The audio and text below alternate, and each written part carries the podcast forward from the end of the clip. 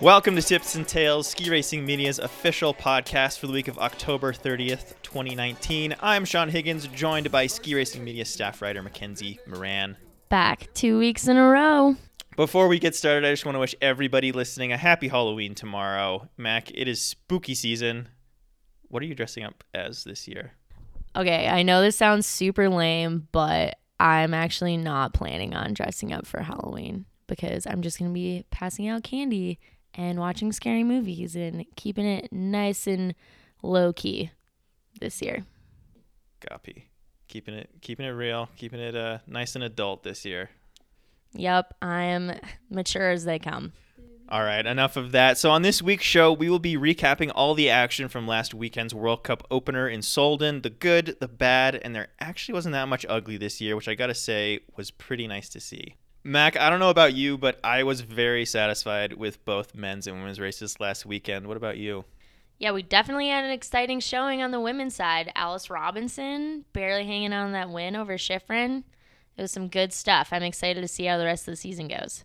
Awesome. I'd say the same for the men. Lots of excitement, some unexpected surprises, but uh, hey, that's what we love about ski racing. All right, so a little later in the show will be Mac's interview with rising U.S. ski team technical star and multiple time U.S. national champion Nina O'Brien. Nina definitely started her World Cup season off on the right foot on Saturday. She got in there and scored some valuable World Cup points with a 21st place finish.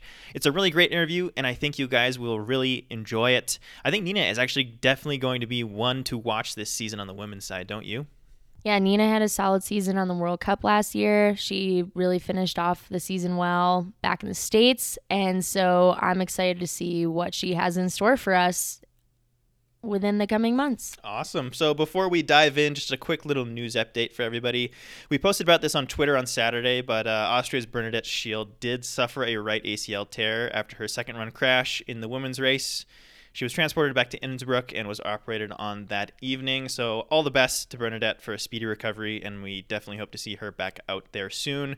Mac, that was definitely tough to see another Austrian go down with injury. Their women's GS squad is looking mighty thin at the moment.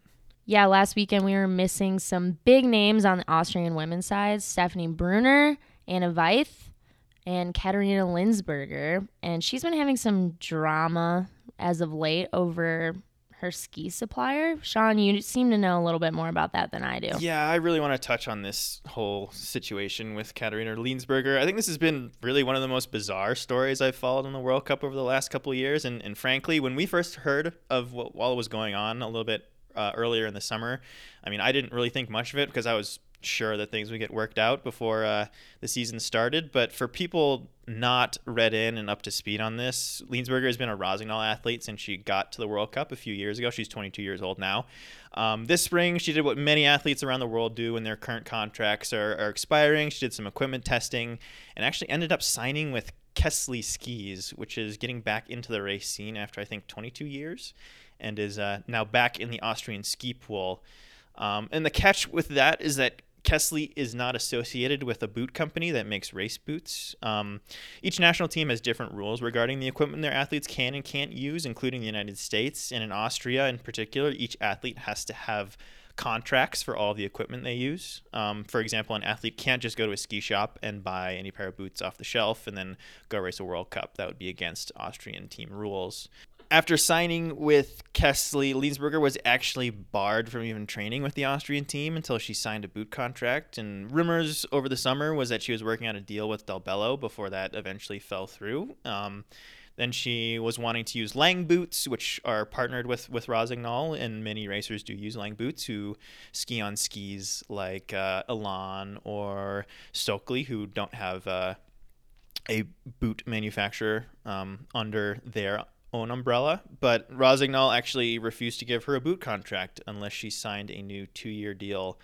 to use Rossi skis, boots, and look bindings. Long story short, an agreement could not be reached before Solden, and Liensberger was not allowed to start as the 12th ranked GS skier in the world heading into the race what I've been reading since this weekend is that she has until November 15th to sign a new ski and boot deal, or she will actually not be allowed to race World Cup at all this season. Um, this is a situation where I really wish I spoke German fluently because so much of the nuance of what is said in these statements by both sides can easily be lost in translation. And uh, in my opinion, the, the statements that have been made by Rossi and the Austrian Federation to me have just been ridiculous. In a piece published in Austria over the weekend, there was this quote from Austrian ski team president Peter Schröcksnadel that said, and, and this is a translation from German, by the way, just so everyone knows. He says, quote, of course, I'm disappointed. I opened the door for her again and again, and it's a shame. Liensberger is a talent, but this is how she destroys her career. End quote listen, I get at the end of the day that this is a business, but to me, this is clearly Austria putting their business relationships with their big money sponsors ahead of the well being of an athlete.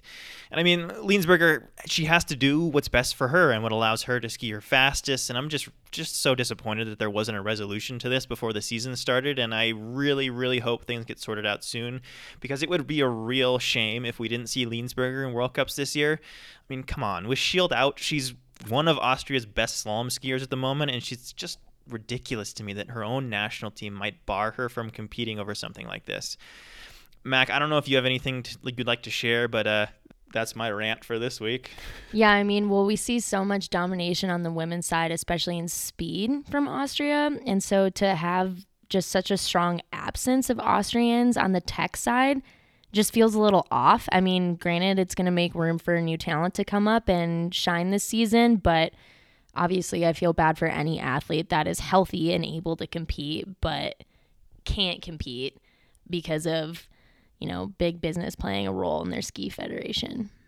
All right, so pumping the brakes just a little bit and moving on to last weekend's World Cup action. Mac, on the women's side, obviously the biggest story of the day was 17 year old Kiwi Alice Robinson taking her first World Cup win, just barely squeaking past Mikaela Shiffrin. I know we talked quite a bit about her last week on the show, and you mentioned her a little bit earlier. What stuck out to you in the women's race most on Saturday? So, aside from Alice Robinson making history as the youngest person to ever win in Solden, which obviously I think a lot of us were super impressed by, I was really taken with the performance by the Norwegian women. Maria Therese Tviberg, um, excuse my pronunciation of her name, Norwegian is not my native tongue, but she jumped from bib 58 into 26 after her first run, which is already extremely impressive. Then she went on to lay down the fastest overall time in the second run, beating both Robinson, Shiffrin, Worley, all these other veterans that were up there in the ranks to finish sixth overall, which was her first top 10 on the World Cup. And I was super impressed by that. She also was joined by her teammate Mina Fürst Holtmann. And Holtmann started in 19th and also made a very significant jump to end up in the top 10. And Holtmann ended up finishing fourth overall. So I think in the absence of Mowinckel and Nina Haver both of them who are recovering from significant injuries last season, their younger teammates really stepped up and showed that the Norwegian women are going to have a lot of depth this season, and they have what it takes to compete for top spots in the World Cup. Yeah, absolutely. I 100% agree with you. It was it was really cool to see some of those attack from the back performances, especially from from Tviberg. She suffered a, a really significant knee injury a couple years ago in Lake Louise that really kind of sidelined her for for a while, and to see someone come from bib 58 to finish top 10 that is that is incredibly impressive. And as you said the norwegian team as a whole they're really setting themselves up to be one of the deepest teams in tech this year. Uh, i mean going back to 20th place Thea Louise Stjernesund uh, also scored some points and she actually finished i believe ninth last year in Solden which was her first world cup and she also came from attack from the back as well. Mac i know you said Lara Gut was actually another performance that stuck out to you. She finished eighth um, had a pretty inconsistent year in GS last year, but definitely has the speed to podium and win as she's done before. Uh, what are some of your thoughts on that? I was impressed with her performance just because I know that she's been struggling a lot in the past to find consistency and really recover from injuries that she's had. And plus, we've mostly been paying attention to her in speed. So to see her do so well in the giant slalom was cool. And did any other racers from other countries stick out to you?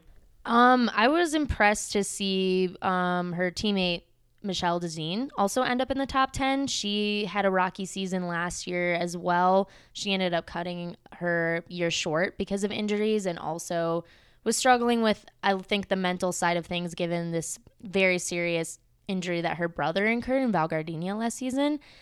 We also had a really um, strong showing from Ramona Siebenhofer, who is typically a speed racer for the Austrian women, and she ended up in the top 10. So I think overall, just the top of the women's field was surprising, but that makes it really exciting because that means that we have a lot of women that are going to be contending for those top spots this year. And I'm excited to see how it all plays out. Yeah, absolutely. Shaping up to be another incredibly exciting year of women's GS. And, and going back to Siebenhofer, I know we talked a little bit about the Austrian women and how thin they are with injuries and, and other things kind of holding the team back. So it was really, really interesting to see a speed skier, someone we haven't really seen in GS at all, step up and, and sneak into the top 10. So looking big picture, I know only one race in do you think Alice Robinson can keep this pace going and seriously challenge for a GS title this year? Alice is fairly young. She is 17, and I think in her words, she described her win as shocking. Um, I don't really think anybody on her team or in her sponsor pool is quite as shocked as she is about her result. But I think that just kind of indicates to her youth and the fact that she has to learn how to build consistency on the World Cup. Obviously, I love seeing her come out this early with that kind of speed because it's going to put pressure on Shiffrin to perform every race and come out even harder. But I don't know. I think it's kind of anybody's ball game. This is definitely one of the more interesting disciplines on the women's side. Absolutely. I think if anything, seeing a racer as young as Robinson take the win in the season opener would really, really light a fire underneath the rest of the field, especially racers like Shiffrin, Worley, and Brignone, who really are the top contenders for the GS title this year. I do think it's a little early to uh, make any kind of bold predictions as far as the women's uh, title race is concerned, but uh, 100% looking forward to Killington and the rest of the season on the women's tour. Looking over at the men, it was another exciting day. Sean, thoughts on the performances and the guys that you saw sliding on the podium and top 10? Yeah, I think if there's one big takeaway from this weekend's men's race is that there are a lot of guys that can be very fast in giant slalom this year. And obviously, the big story is is Alexis Pinturault taking the opening win and uh, really making a statement in the race for the men's GS title this season. He's uh, going to be skiing on his own program this year, apart from the French team on the World Cup, and it's kind of given that it's pretty obvious where his focus is going to be this uh, season, especially with no World Champs or Olympics on the calendar. Um, he's he's got crystal globes on his mind, 100%. Um, we know he can win in GS. He's obviously been the best combined skier in the world over the last handful of years, and uh, he actually found his podium form in slalom again last season as well. So so I would say that Pinturault is the early favorite at the moment, not just for the GS title, but I would think a lot of eyes will be on him for that big overall globe as well. And the contrast to that would be the other big story heading into the race weekend with uh, the rivalry between Pinturault and Norway's Henrik Kristoffersen. And Kristoffersen really came up short on, on Sunday. He was finished in 18th place, which is career worst in Solden. He did start with bib one, which can be a little tough to be the first guy out of the gate for the season. From what I saw, it wasn't necessarily bad skiing. It just kind of lacked the urgency we did see from some of the other top skiers. And he was only a couple seconds out, which on the World Cup is a lot. But when you really look at big picture, it's just a couple little things here and there. Um, good news for Kristoffersen, low though, is that uh, Slalom and Levi is next, and he has one there, and we know that he is one of, if not the top slalom skiers in the world over the last couple years. Um, so yeah, interested to see how Kristoffersen turns it around, and if Pinturault can keep the momentum going. Did the rest of the podium surprise you at all? Um, not really. I mean, both Faivre and, and Kranjec have been on the podium before. I think it was a little more surprising to see Mathieu Faivre get a runner-up finish in the first race of the season, just because he did have a bit of a tough year last year. He slipped back to the to the second seed in the world, but uh, I mean, he's got the form. He's a strong guy. He's a good skier, and and the same goes with Kranjec. So, I think uh, it'll it'll be a battle at the top. Pinero won't be walking away with this overall title or the GS title easy. So what about those American men? Seating three guys in the top 15, the most out of any nation. That was pretty sweet, right? That was amazing to see. I know we, we talked a little bit last week in our preview show, uh, really kind of looking for top tens out of uh, Ligety and Ford and, and, and kind of seeing that what Ryan could do if he had a good day. But I think they surprised everyone, even themselves, with uh, slotting three guys into the top 11 with Tommy Ford in fourth, Ted Ligety in fifth, and RCS sliding into 11th. It was it was tight racing. I mean, Ryan 11th place, 1.49 out. He could easily have split up a few more spots, but uh, he could easily have slid back quite a few spots too. So I think start to the season best start he's ever had in his career. I know he's going to be happy with that. And and Tommy coming with his career best finish and his first career scoring result in Solden, I mean, only bodes well for him the rest of the year. And, and even though Ted didn't get on the podium, and we talked a little bit about uh, how he's really looking for podiums and wins for the rest of his career, he's not going to be satisfied with with much less. I think starting the year with a top five, which is his best result since he was last on the podium in Garmisch a couple years ago, I think again only bodes well for him and his confidence heading into the rest of the year. They've got a bit of a break now.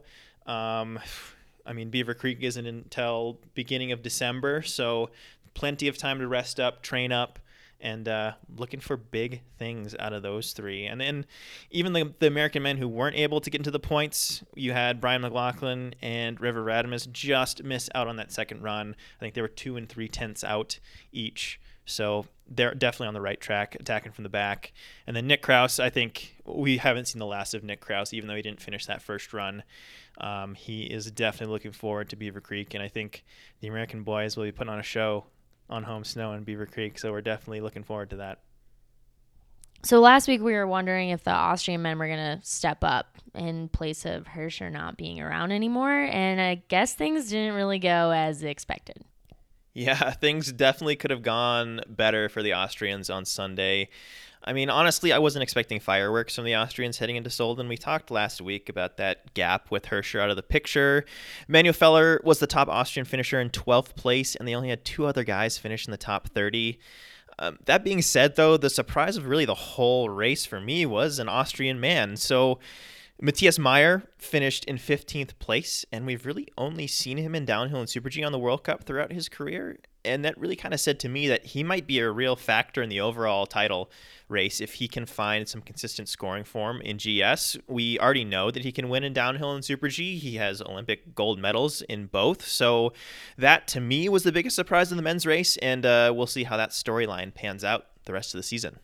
What stood out to me was a performance from our friends from the Great White North. Two Canadian guys got points this weekend. That's pretty sweet. Yeah, absolutely. Seeing Erik Read and Trevor Philp both sneak into the points was was really awesome. And Eric sliding in for a seventh place to open up the season was was awesome for him. And it was really cool to hear in his post race interviews that he felt like that was the first time he really felt like the podium was in the reach within reach for him, and then his skiing was on the level that is required to really, really do some damage on the World Cup. So we're definitely looking forward to seeing what Eric can do the rest of the season. And Trevor, I know we talked to Trevor on the show earlier in the summer, one of the nicest guys in the World Cup. He's satisfied with points, but uh, I got to think deep, deep down, he was hoping for a little bit more. Um, but uh, he's definitely one to keep an eye on as well. And that does it. Stick around after the break for Mac's interview with the U.S. ski team's Nina O'Brien.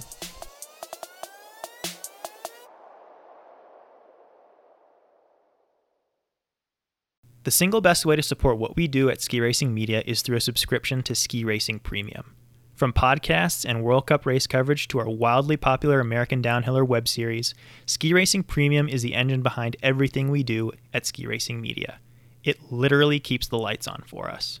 Subscriptions cost $35 per year for unlimited premium content on skiracing.com, which includes full length World Cup race features and many of the pieces you will hear us talking about on this show. If you are interested in supporting what we do, head on over to skiracing.com and click the subscribe button. All right, now we'll get you back to the show.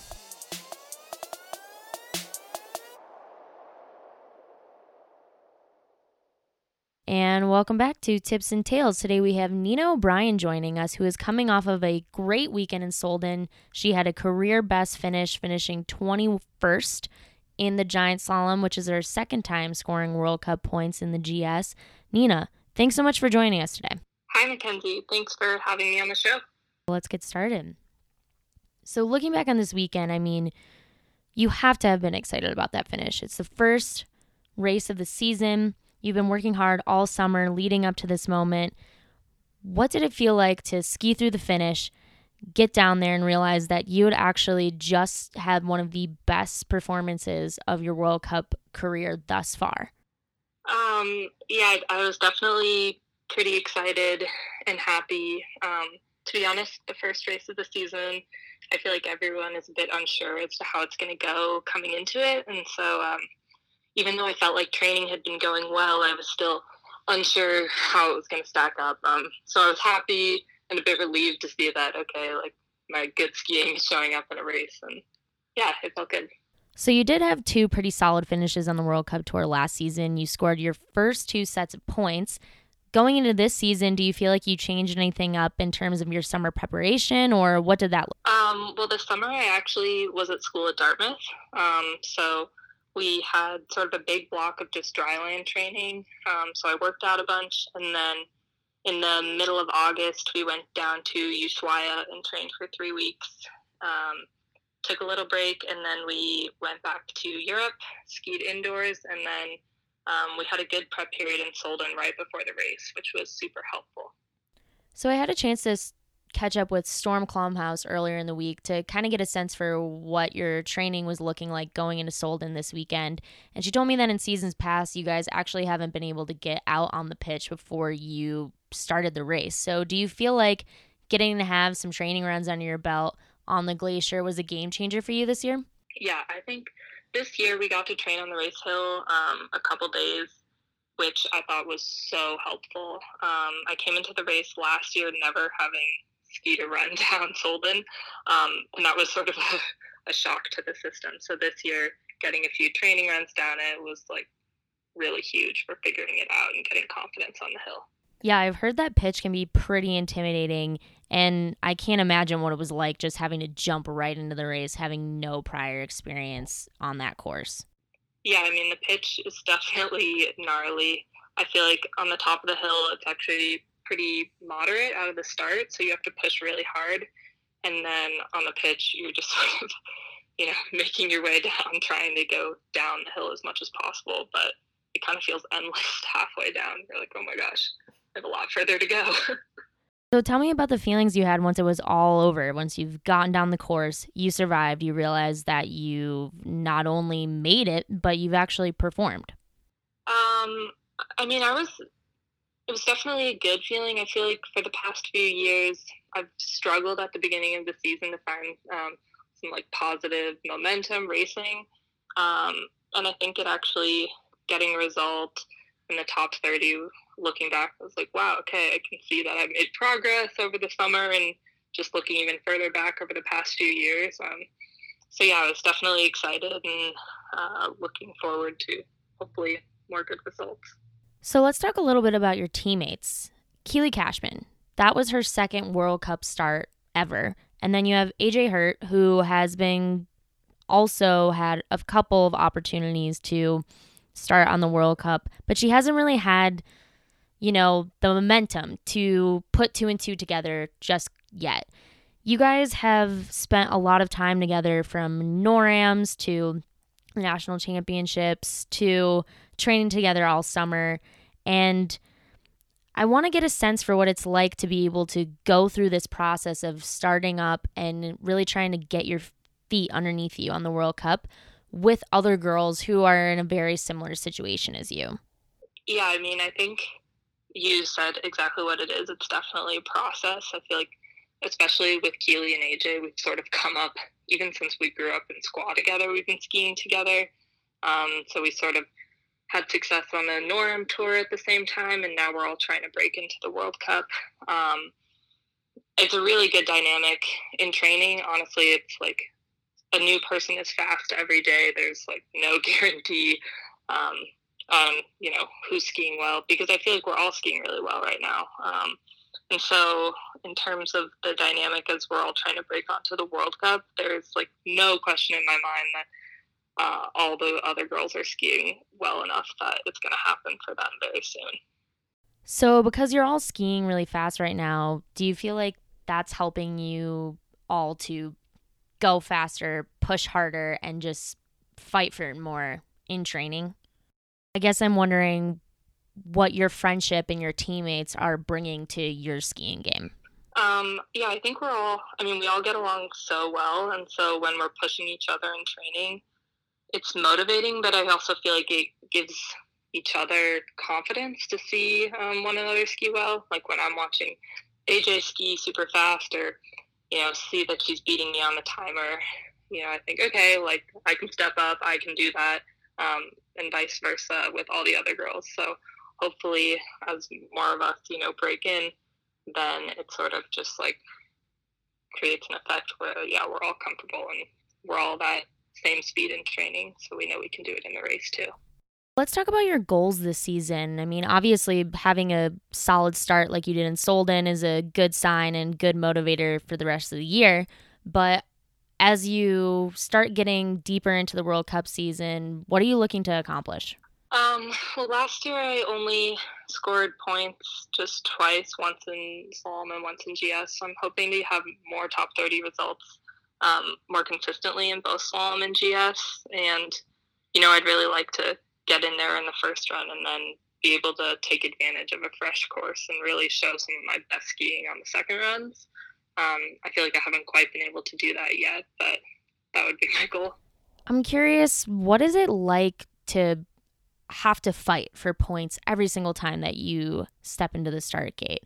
What is it like trying to establish yourself at such a young age on the World Cup Tour? Yeah, I mean, I definitely have had a lot of World Cup start opportunities and um, for sure have struggled to uh, put forward my best skiing in World Cups a lot. I feel like I'm just starting to feel, I don't know if it's more confidence or comfortable in the World Cup where I'm able to show some of my, um, you know, ski like I train. Um, but I would say there's all this hype around the World Cup and even though you know it's just another ski race, it's hard not to fall into that and start thinking that you need to ski faster than you ever have to make it into the top 30. Um, but I would say, sort of in my progression, um, having strong NORAM results and then having a better start position in the World Cups has been huge um, because even as just a sort of mental battle, when you're starting a bit closer to the top 30, it seems like less of a huge deal to get into that top 30.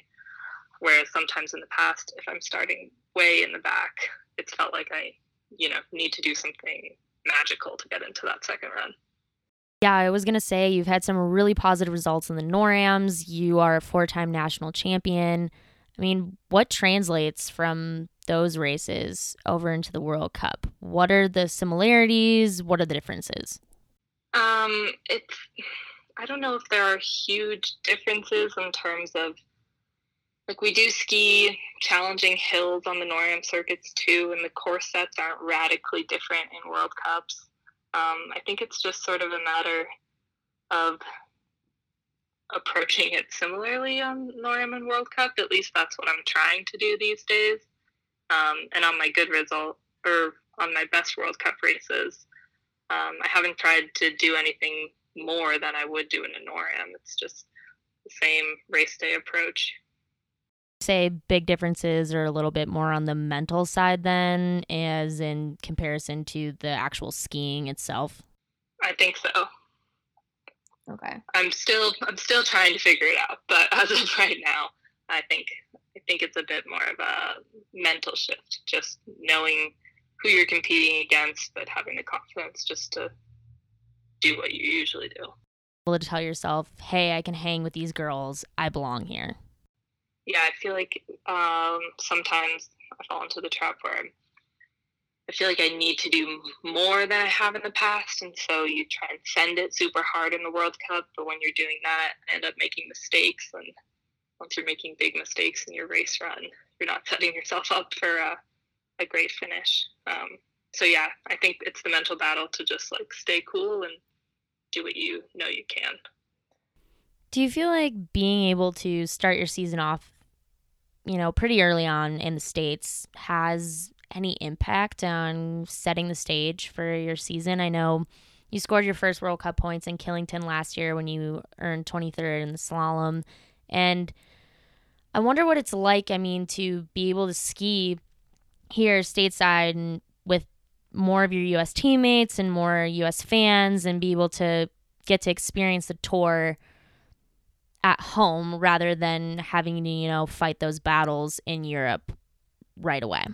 Yeah, I mean, Killington definitely feels special. And I think that's probably true for all of us who've gotten to race there, just because you finally feel like you get to share the World Cup experience with like the entire East Coast ski racing community.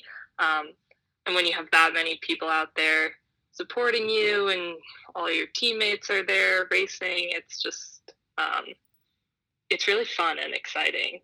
And it feels more comfortable being at home in the US. And um, yeah, I think it's definitely one of all of our favorite stops for the year. So, bringing it back to the teammate side of things, I know earlier in the interview we talked about what it's like to share this process with this group of girls in terms of establishing yourself on the World Cup tour. But I'm curious to hear what you're looking forward to seeing from your teammates this year. I mean, Paula Moltzan has been absolutely killing it on the slalom side. Then you've got Katie Hensien, AJ Hurt, Keely Cashman. All of you guys have been working so hard and pushing so much to build a strong technical women's team. What are you looking forward to seeing out of these girls? I mean, I I really can't wait until all of my teammates show everyone else what they've been doing in training because, um, like you said, Paul has been crushing in slalom, and so has Katie Hensien and AJ and Keely have been skiing really well in GS and slalom. And then I just spent time with the whole um, development team group as well as Abby Jewett and Galena Wardle.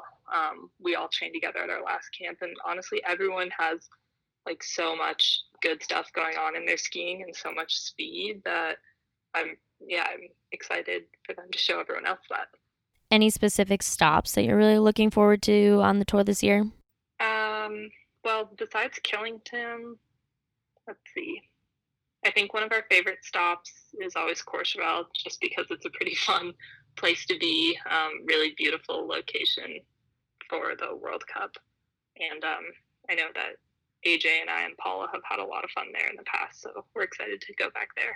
Yeah, I've heard that they added some length to that course or would like to add some length to that course. I think I saw in a press release last week that they're tacking on 70 meters. I yeah. didn't even know that. That's sweet. Well, Nina, thank you so much for your time today. I am so psyched about your first results of the season, and I'm really looking forward to seeing what the rest of the women's tech team can put together this year. It's going to be a great season based on what I've been hearing about over the summer and what I've been seeing so far. Yeah, thank you for having me. I'm excited for the rest of the season, and um, yeah, good talking to you. That wraps up this week's show. Thank you so much for listening, and we will talk to you all next time.